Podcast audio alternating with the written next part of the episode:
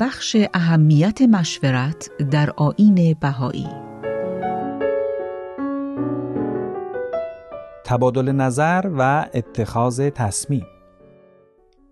حضرت بهاءالله می‌فرمایند آسمان حکمت الهی به دو نیر روشن و منیر مشورت و شفقت و خیمه نظم عالم به دو ستون قائم و برپا مجازات و مکافات منظور از مشورت در آین بهایی تبادل نظر در محیطی است که مهمترین ویژگی آن رعایت ارزش‌های اخلاقی و صفات معنوی بین مشورت کنندگان می باشد.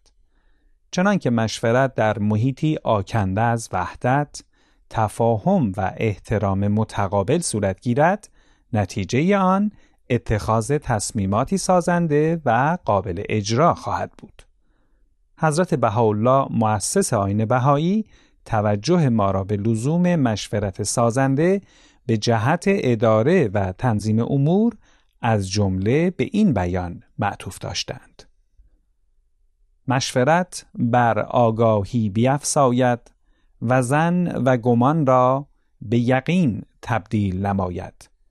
اوست سراج نورانی در عالم ظلمانی. راه نماید و هدایت کند. از برای هر امری مقام کمال و بلوغ بوده و خواهد بود. بلوغ و ظهور خرد به مشفرت ظاهر. مشورت از دیدگاه بهاییان در جمیع سطوح زندگی لازم و قابل اجراست. از این وسیله می توان برای رفع مشکلات فردی، خانوادگی یا در مواردی که به حرفه و شغل مربوط می شود استفاده نمود. اساس اداره و انتظام تشکیلات جوامع بهایی بر مشورت استوار است.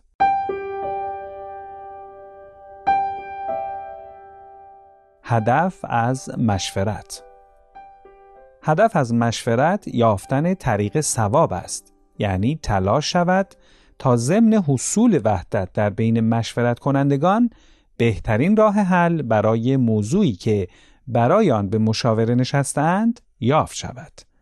اساس مشورت در آین بهایی بر خلوص نیت و آزادی مشورت کنندگان در بیان عقیده نهاده شده است.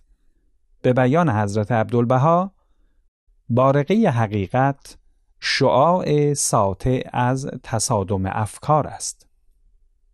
محور اصلی امر مشاوره در دیانت بهایی عبارت از این است که شخص در نهایت آزادی به بیان عقیده پردازد و ابدا اصرار در رأی ننماید و ناظر به تمایلات خیش نگردد بلکه توجه خود را مطلقاً به موضوع مورد بحث و یافتن راه حل مناسب معطوف دارد. زیرا تا بحث در مسائل نگردد راه حل مناسب معلوم نشود. یافتن راه حل مناسب موکول به توجه به نظرات همه اصحاب شور و تعمق در کلیه آرا است. شرط دیگران که مشورت در محیطی آکنده از الفت و محبت صورت گیرد و اعتماد کامل بین مشورت کنندگان برقرار شود و دستورالعمل و نظاماتی که به جهت مشاوری مفید و مؤثر قرار داده شده است رعایت گردد.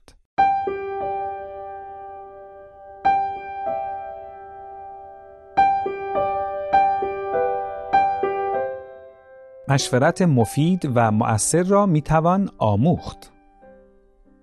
مشاوره در آین بهایی نیاز به اکتساب بینشی جدید و اونس با طرز فکر و برخوردی نوین با امر مشورت دارد. تظاهر به صلح و سلام و مصالحه هیچ یک مقبول نبوده بلکه هدف از مشاوره باید تنها معطوف به یافتن حقیقت گردد. روندی که به حصول اتفاق آرا در امر مشاوره منجر شود نیاز به خواست و طلب صمیمانه اصحاب شور برای نیل به راه حل مناسب خواهد داشت. اصالت نتایج حاصل از یک مشاوره خود حکایت از آن نماید که تا چه اندازه مشورت کنندگان به درک رموز و مبانی یک مشاوره مفید و مؤثر پی برده و آن را به کار بستند. برخی از جنبه های مشورت در آین بهایی. ایجاد فضایی روحانی از طریق خواندن دعا و مناجات و طلب تایید از درگاه حضرت پروردگار. بیان عقیده و رأی در نهایت آزادی.